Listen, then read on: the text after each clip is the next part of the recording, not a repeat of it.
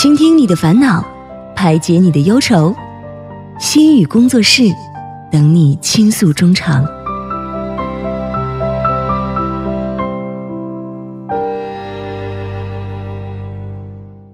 何以解忧，唯有心语工作室。心语工作室又在每周日的晚上和大家如约而至了。我们很高兴邀请到两位嘉宾朋友金元英老师和赵思维嘉宾。那今天呢，我们的心语工作室首先会由思维为大家带来一段情景介绍，之后呢，再由金元英老师和大家一起从心理学的角度分析和讨论一下情景对话中出现的问题，给我们正确的心理问题指导。同时也诚挚邀请各位听众朋友可以参与到节目当中，把您的困惑通过我们的参与方式发送给我们。您的故事如果被节目组选中的话呢，将会在下一期的心语工作室当中邀请心理学方面的学者为您排忧解难的。同时您也有机会会收到节目组送出的咖啡电子代金券一张。我们的参与方式为，您可以通过发送短信的方式发送到井号一零一三，每条短信通讯商会收取您五十韩元的短信费用，或者是通过微信公众号搜索 T B S 互动，点击关注之后发送短消息即可。又或者可以登录网页留言板，登录 T B S E F M 点 S O U R 点 K R， 在网页点击一零一三信息港主页就可以了。那同时再为您说一下我们节目的收听方式，您可以通过调频 F M 一零一点三 或者是网站 T B S E F M 点 S O U R 点 K R 中的 E F M 首页，以及呢可以通过 YouTube 内搜索 T B S E F M 收听节目。那么错过直播的朋友们也可以通过网站收听节目回放，还可以通过 三 W 点 papang 点 com 或者是 papang 的应用程序搜索一零一三信息港或者是一零一三信息港来收听也是可以的。那好的，让我们首先欢迎今天的两位节目嘉宾。首先有请我们的心理咨询师金元英老师，你好。呃，主持人好，思维好，大家好，我是金元英，又跟大家见面了。嗯，老师好。好，另外一位啊是我们的老朋友思维，嗯、你好。嗯，主持人好，老师好，大家好，我是在韩国活动的中国自媒体人赵思维。嗯，你好。那上周啊，我们一起讨论了一个关于啊现代人生活当中经常会出现的抑郁啊情绪的这么一个话题啊，对对啊，也希望这位朋友啊、嗯、通过我们的节目呢能够尽快的走出抑郁情绪的这样的阴影当中。是、嗯、那今天呢看来也是一个不太特别让人很心里舒服的话题，是不是？对对对，还是要请思维给我们简单的介绍一下。好的，我给大家再来一下第一个案例，该如何迈过心理这道坎。老师您好，我大学毕业后应聘到了一家文具公司，主要是推销办公用品。对于我来说，这项工作充满了挑战性。第一天去推销产品，就来到了一家办公大楼，但是大楼的保安却把我拦了下来，因为这家大厦里的公司都很大，很有名气，不接受任何没有预约的外宾，也和没有预约的外来推销。第一次就吃了闭门羹的我决定选择其他的公司。当我来到第二家公司的时候，顺顺利利的进入了大门，可是负责购买办公用品的负责人却不在，无奈之下我只好等第二天再去。第二天虽然我见到了负责人，但是人家却委婉的拒绝了我。嗯，几天之后我又重新锁定了一个客户，可是这位客户要价很低，远远低出了公司给我定出的成本价。嗯，所以说很显然这项事情也没有谈成。很快一个月过去了，我一笔生意也没有谈成功。我总觉得这份工作一点希望也没有，越发消沉了起来，天天躺在家里睡觉，再也不想去上班了。这不，最近公司也辞退了我。而我被公司辞退了之后，嗯，并不想动身找工作。每次亲朋好友问我怎么还不找工作，我只能回答他们说：“哎，我太无能，什么事儿都干不好。”嗯，啊，每一个这个案例当中都有亲朋好友的影子啊，真让人很让人很烦啊，烦！我觉得，我觉得管好你自己。这时候我觉得这个中国的独生子女政策还挺好。嗯亲朋好友太多的话，其实有的时候也挺烦的，是不是？也会加重一些心理上的压力，嗯、特别是过年的时候，这几年还好一些，前几年我特别害怕回家过年，因为都会问七大姑八大爷，哎呀，你什么时候找女朋友，什么时候结婚呢？这几年的话，可能大家看我这状态，你都放弃问了，咱问的话，这答案都是一样的。我其其实最近也发生一些比较事情，就是说说工作上要联系我，对不对？嗯、你说联系我，那我就把联系方式给他，嗯、然后那个人就会通过各个社交平台来加我好友，哦、然后除了工作，这叫追你吧。就是不是，就是他会说，哎呀，但那人已经结婚了，那人已经结婚了，哦、你要更小心一点。对对对，但是然后就就会一直说，哎呀，什么我们也交个朋友啊，哦、怎么怎么怎么样啊？你说有空我们一起吃啊，见面。我就问他，那您这个嗯、呃、拍摄你是怎么看？哦、我就问他，他就避开这个话，不说工作方面的东西，聊一些有的没的，是吧？然后我就特别火大的是吉他，浪费自己人生的时间一样。对，对然后、那个、我也遇见过这样的人，然后我就特觉得特别。嗯、难看，你说我就换个手机号吧。经常会两个字合作，哎呀，给我开心的，终终于来合作了。谈了半天没有一句正题，就是一看就是那种的啊，说你看我和张渊聊天了，嗯、对不对？也是多少都会有这样的一些人存在，嗯、是吧？对。好，我们回过头来看一下，今天这个话题是关于工作方面一直不是很顺利的青年朋友啊。嗯。呃，咱们三个其实说实话，年纪呢虽然不是很大，但是呢、嗯、也都是工作了很长一段时间的。嗯。两位嘉宾。呃，有没有这个回忆过自己第一份工作时候的情况什么样的？很顺利吗？嗯，哦，两个人彼此谦让，这个谦让都不是很顺利吗？你说，你说，你说的感觉吗？哦都很难难难以难以启齿的话。我我第一份工作，我第一份工作就是在电视台工作，做、嗯、做导演这一块。嗯、第一次，因为我们我我做的那个节目，那档节目还好，它是呃我是中英的，因为我是在上海外语频道做的，嗯、所以说所有的内容都是用英语。虽然那个时候你说我从呃美国回来也没多久，对自己的英语实力也是有非常有信心的，但是我这个人是偏口语化的，嗯、偏。关于那些专业性的一些东西，觉得还是一个很大的一个挑战。而且关于我做那档节目是专门采访各个界的企业家啊等等，嗯、而且要用英文的写稿子等等。嗯、所以说，对他们每一个企业家，他们做的那个那个领域都不一样。嗯、那你要对这个领域有新的了解，重新去学习它，然后再要从英语的方式来写、嗯、呃台本啊等等的话，嗯嗯嗯、其实是这样。而且还有剪辑和、嗯、呃美国主持人沟通等等，嗯嗯、会有个系列这个东西呃一个过程。嗯、那个时候我去。应聘的时候，他们就就说我我就直接可以进去了，但那个时候我就特别惶恐不安的，就是我能把这件事情做好吧？哎、是是是是看到整个一个组里的人，大家都非常专业啊，嗯、专业，哎、我觉得我能够像这些前辈做的那么好，结果进去一看，其实他们也就那样。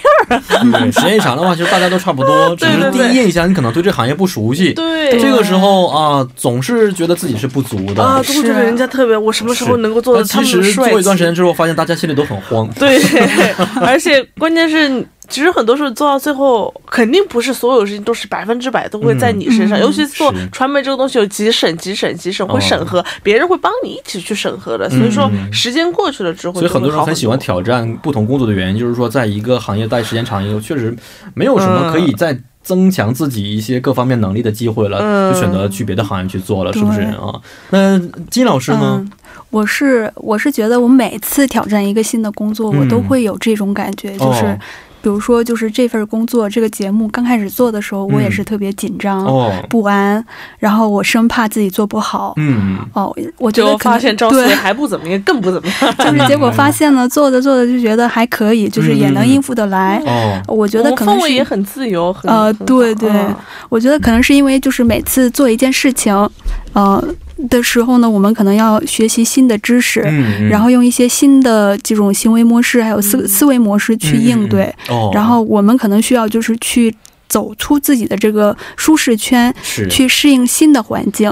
人对，呃、我发现每个人都有这个惰性在里边。你在一个圈儿待时间长的话，呃，很难说我想去做一下其他的一些事情。嗯、对，因为为什么人在一个领域当中，对吧？不像我们上学都学各个方面，嗯、你去了一个领域当中，你觉得你过去几年都要重新学习，你积累了人脉、啊。两位最近有没有想换换行业的这样的想法？嗯，接触一个完全自己不熟悉的行业，我我是有想法，或者说有没有这样的胆量可以？我已经开始，嗯、也不说开始，就是说我和朋友在首尔那边，其实最近在策划开了个店，哦、已经准备什么店呢？就是。你们知道蛋烘糕吗？就是成都的那个蛋烘糕。那、哦、虽然不是我不是老板，我只是管理者，嗯、然后所有的，但是所有的基本上店的很多东西都是我我在管那个事情。哦、但这个是跟商业有关系的，对对，卖东西，这其实是其实是和烘焙。我之前在节目当中说过，我对做吃的这些东西非常的感兴趣，嗯、所以说我你说我经常我做媒体这一块，但是我媒体很多内容都和吃有关。嗯、然后我、嗯、虽然我跨界做这个生意。我觉得有一个连接的东西在里面，嗯、一个一个食物的这个连接带当中，但是我转向另一个方面。 我, 我觉得做这方面呢，其实食物好坏是一方面，更多的是比如说你怎么去营销啊，对、嗯、这方面其实对于咱们来说是特别空白的一个部分。对对对，有这个胆量去做的话已经很不容易了。嗯、是金老师呢？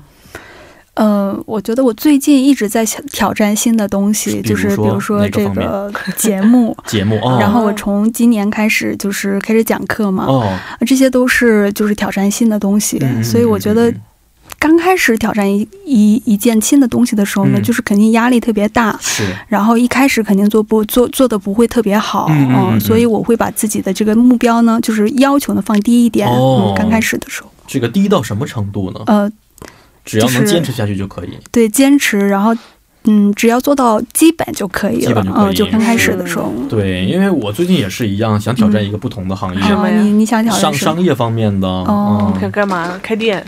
开店倒不至于，像像卖东西，卖卖卖点什么东西啊？是做实实有东西可实业的东西，做实业的东西啊、嗯。但是这个我确实我从来没有学过商业方面的，所以也问了好多朋友们，他们都说不看好，因为你也没卖过这东西，你能做得好吗？你准备是在中国卖还是在韩国卖？在韩国和中国两地啊、嗯，但是最做得好不好不知道，因为怕赔。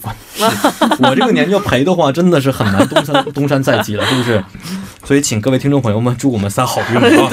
那今天为什么一直说我们仨的事情，其实我觉得也可以从我们三个人的经历当中给这个朋友一点启示在里面，就是说谁的第一份工作都是很困难的，对不对？嗯，呃，可能要找一些方法坚持下去，掌握一些要领的话，可能慢慢会好起来啊。对，但是还是要从专业的角度来给出一些意见。嗯，那想问一下金老师啊。您觉得这位朋友他这个第一份工作没有办法适应，问题出现在哪些方面呢？呃，我觉得就是这个人无法适应这个第一份工作，嗯、然后没有成就感，可能是因为以下几种原因、嗯，可能就是说他能力不够啊，或者是这个事情呢就不符合他的兴趣，或者是这个事情呢无法给他他想要的价值。哦，嗯，是啊，也有可能是因为这样的原因。对。呃，但是现在很多朋友啊，选择专业的时候，上大学的时候，没有完全自己的想法存在，嗯、都是按照父母说你要学什么，他就去学什么了。嗯、毕业之后呢，选择的工作的时候呢，也不是说自己真的想做这份工作而去做。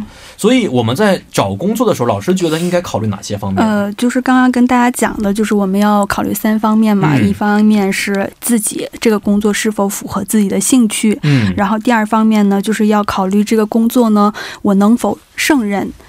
嗯、呃，就是可能刚开始的时候可能会稍微吃力一点，但是经过我的努力呢，这个工作最终能否胜任。嗯，然后第三呢，就是这份工作是否能够提供给我我们想要的价值，哦、就是我说的这个价值呢，比如说报酬哦，钱、呃嗯、对，然后成就感哦，或者是舒适感啊、嗯呃，地位啊，还有就是一些时间可以自己自由安排啊，嗯、或者是安全感啊，这些价值，就是如果你这些价值当中你最在乎的价值是什么，嗯嗯，然后。这些价值呢，这个份工作可以提供给你。嗯，呃，这个要考虑。哎，老师，我想问一下、嗯，老师刚才说的这些价值啊，嗯、比如说报酬啊、嗯、成就、舒适、地位、嗯、自主、利他、安全等等等等、嗯，是一定都要需要的时候才会考虑这个工作，还是说只是一部分就可以呢？我觉得应该要考虑优先顺序吧，啊、就是这个这些价值当中，肯定是你自己最在意的、嗯，就是你自己认为最重要的。嗯，不一定是钱方面。呃，不一定是钱方面。我为了挣钱要一定要做这个是不一定。定的事情，呃，对，就是看每个人看重的是什么。嗯嗯，是的。那呃，说到这个工作方面，我们就一定要涉及到一个方面，就是如何规划我们的职业生涯，是吧？对，有没有什么方法可以提供给我们呢？呃，就是职业心理学家就是霍兰德呢认为，就是个体的这个兴趣和环境的这个兴趣呢，呃，总共分六六大类、嗯，然后个体也有六大类，然后就是环境的兴趣呢也有六大类。他的建议就是，我们应该要找一份就是跟我们的兴趣相符合的，或者是接近的这个环境类型。嗯，哦、嗯，就是他总共提出了六种这个个体类型跟环境类型。嗯，哪六种呢？六种呢，就是。给大家简单介绍一下，就是第一种是实际型类型，呃，实际型的类型呢，喜爱具体明确，然后喜欢动手操作的这个工作环境，嗯，然后这些人呢愿意使用工具，然后从事这种操作性的工作，嗯，动手能力比较强，哦，然后做事比较灵活，动作协调性强，嗯，然后但是不善言辞，然后做事呢比较保守，哦，呃，缺乏社交能力，然后通常是喜欢独立做事儿，嗯嗯。典型的职业呢，比如说呃呃，从事一些农牧业的人，哦，或者是从事一些修理机器啊，呃嗯，这些工作的技术工作，啊，工种，嗯，哦，对。思维不是这个类型的吧？嗯，不是，我也不是。哦，对，第二类是研究型的人，嗯，嗯，这类人呢，就是擅长运用心智能力去观察、分析，还有推。然后喜欢符号、概念、文字、抽象思维有关的活动，呃，这些人呢，与其说是就是实干家，不如说是思想家。嗯，呃、抽象思维能力很强，求知欲强，嗯，然后比较喜欢动脑筋，善善于思考，然后不愿动手。嗯，比如说科学家、哦、教授啊，啊、呃、这些工种，就是这些职业的人呢，是研究型的人比较多。哦、思维呢？嗯，你也不是，哦、不是，我觉得我也不是。不是嗯、但是我觉得里面有一条喜欢独立和富有创造性的工作，我觉得，嗯，我觉得媒体老师说的其中的一两个单词你记住了，是不是？其他的跟咱俩都没有关系。什么分析、推理啊，不不不，哦，对哦、嗯，这个我俩都不是了。嗯、还有四个啊，看我俩到底是什么什么内容的啊。对，第三个是艺术艺术型，呃，艺术型的人呢，喜欢自由自在，然后富有创意的工作环境。呃，这些人呢有创造力，然后乐于就是创造新颖、与众不同的成果。呃，渴望表现自己的个性，实现自己的价值，嗯、就是做事儿呢理想化，追求完美。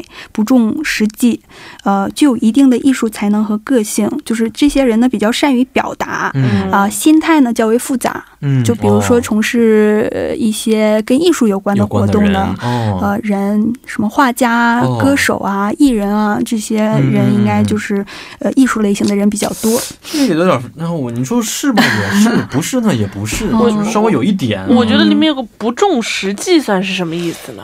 不重实际，对，就追求完美，做事理想化、嗯，追求完美，不重实际。哎呀，这个我有前上两个月的时候，我认识一个大哥，嗯、很有地位一个大哥，嗯、他就给我点名，只是说啊，约安娜，你太过于理想化了，你这样的话，你是不会有这个具体的成果在里边的。嗯，啊、当时我记得非常清楚，他是说你要放下你的理想，嗯、你要先从现实开始去做。嗯。嗯但是我跟这个艺术型还不是特别的沾边儿，我觉得、嗯、有一些跟我不太一样的地方。我觉得有，我觉得这个东西百分之七十有点相近啊，是和我嗯，我觉得这里面有百分之五十好像是我的、嗯、啊。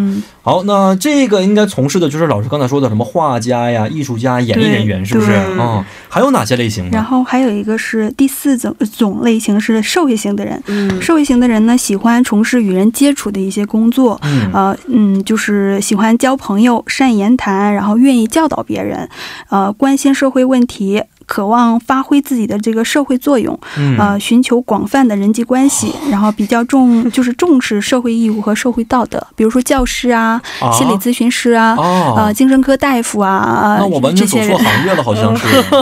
这些人呢，就社会型的人比较多。哦，是吗？嗯、我特别喜欢交朋友。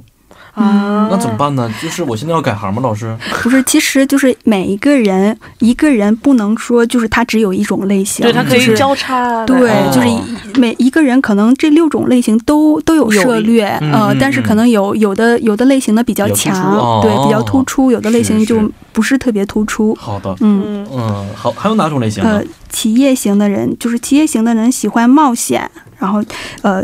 富有竞争精神、嗯、然后通常呢就是精力比较充沛，生活节奏快、哦、呃，个性积极有冲劲、嗯、就是他们是比较喜欢追求权力、权威和物质财富，然后具有领导才能、嗯、呃，为人比较务实、嗯、然后具有较强的目的性、哦、嗯，果然是企业型的思维是吗？我觉得这个，我我我觉得比起艺术型，好像我和这个更搭搭点边、啊。那你将来可以成为大企业家？嗯、哎呦，没钱没钱，你投资我呀！我我那个蛋烘糕那店，你在投资？我都已经是社会型人才了，我还投资你？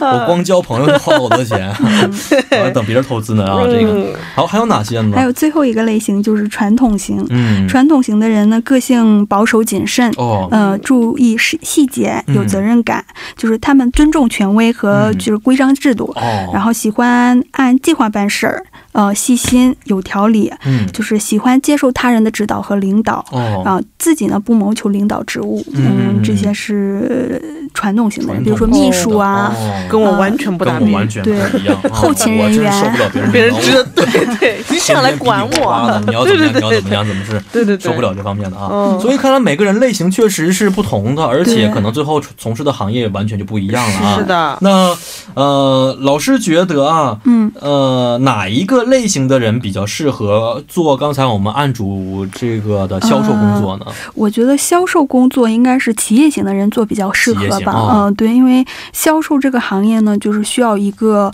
呃一个喜欢竞争，然后喜欢说服别人、嗯，然后为人务实的人做的话，可能会比较好一点。嗯，呃，但是我觉得这个案主呢，就是如果他是一个实际型的人，就是我们刚刚讲到了，这个实际型的人呢，就是就是一个比较喜欢动手，呃，然后动手操作，然后就是喜欢具体的任务，然后不善言辞。嗯，又缺乏社交能力的人，嗯嗯，那如果这样的人做一个销售这样的一个行业的话，可能取得的效果呢不是特别好， 嗯, 嗯，然后会就是做的过程当中会感到特别痛苦，是是，嗯，所以说就是我们职业就是选择职业的时候呢，要讲究这个人境适配啊、呃，一个让一个人一定要进入一个就是能够让自己的这个潜力呢、嗯、得到充分的发挥，然后使自己的这个兴趣呢、嗯、得到体现，是是是，呃，然后价值呢得到回馈的这样的一个环境，嗯、呃，这样。他的生活才会，就是他的生活品质才会得到保障。嗯，是的，呃，这个时候我们也突然发现了，案主确实可能不是特别适合这份工作，嗯、因为自己类型不是适合做销售啊。嗯、但是并不是，只是说这个案主就是完全失败的一个人。嗯、这个时候，案主应该怎么做才能够使自己重新焕发人生的这样的价值呢？嗯、呃，就是我觉得怎么说呢，就是。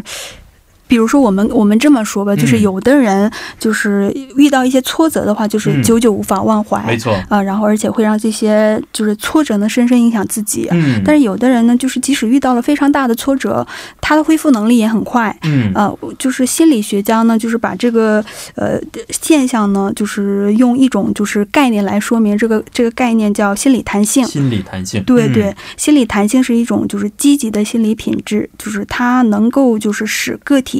在压力、危险、还有挫折和创伤下呢，仍能就是积极适应成长。嗯啊，它是一个就是比较稳定的一个心理特征。哦，是的。那如何去提高这种心理弹性呢？呃，心理弹性的提高呢，我觉得有可以通过两个方面的努力来实现。就是第一呢，就是把精力放在这个探索问题和解决问题上。嗯，呃，就是有一位曾就是写过这个思考技术的这个作家呢，他说。想问题跟苦恼问题是两个不同的模式，因为想问题的时候呢，我们总会想，呃，问题是什么？为什么会发生？怎么解决？因为就是想问题的时候呢，这个思维会循环，但是我们苦恼问题的时候呢，没有这样的一个循环。我们苦恼问题的时候呢，只会想问题是什么？这个问题呢，呃，会给我带来很大的痛苦。嗯，所以我觉得就是心理。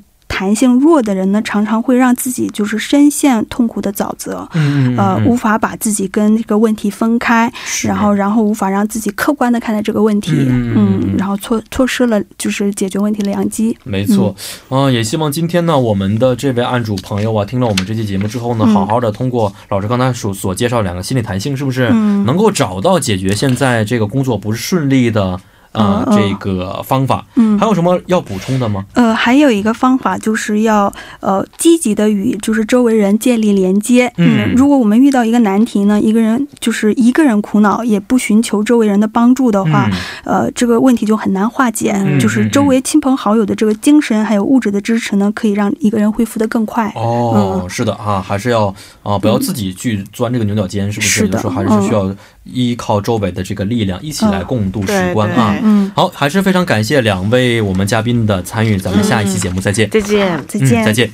那以上就是我们今天第一部节目心语工作室的全部内容了，在稍后第二部节目当中呢，为您带来的是中韩青年说，不要走开，马上回来。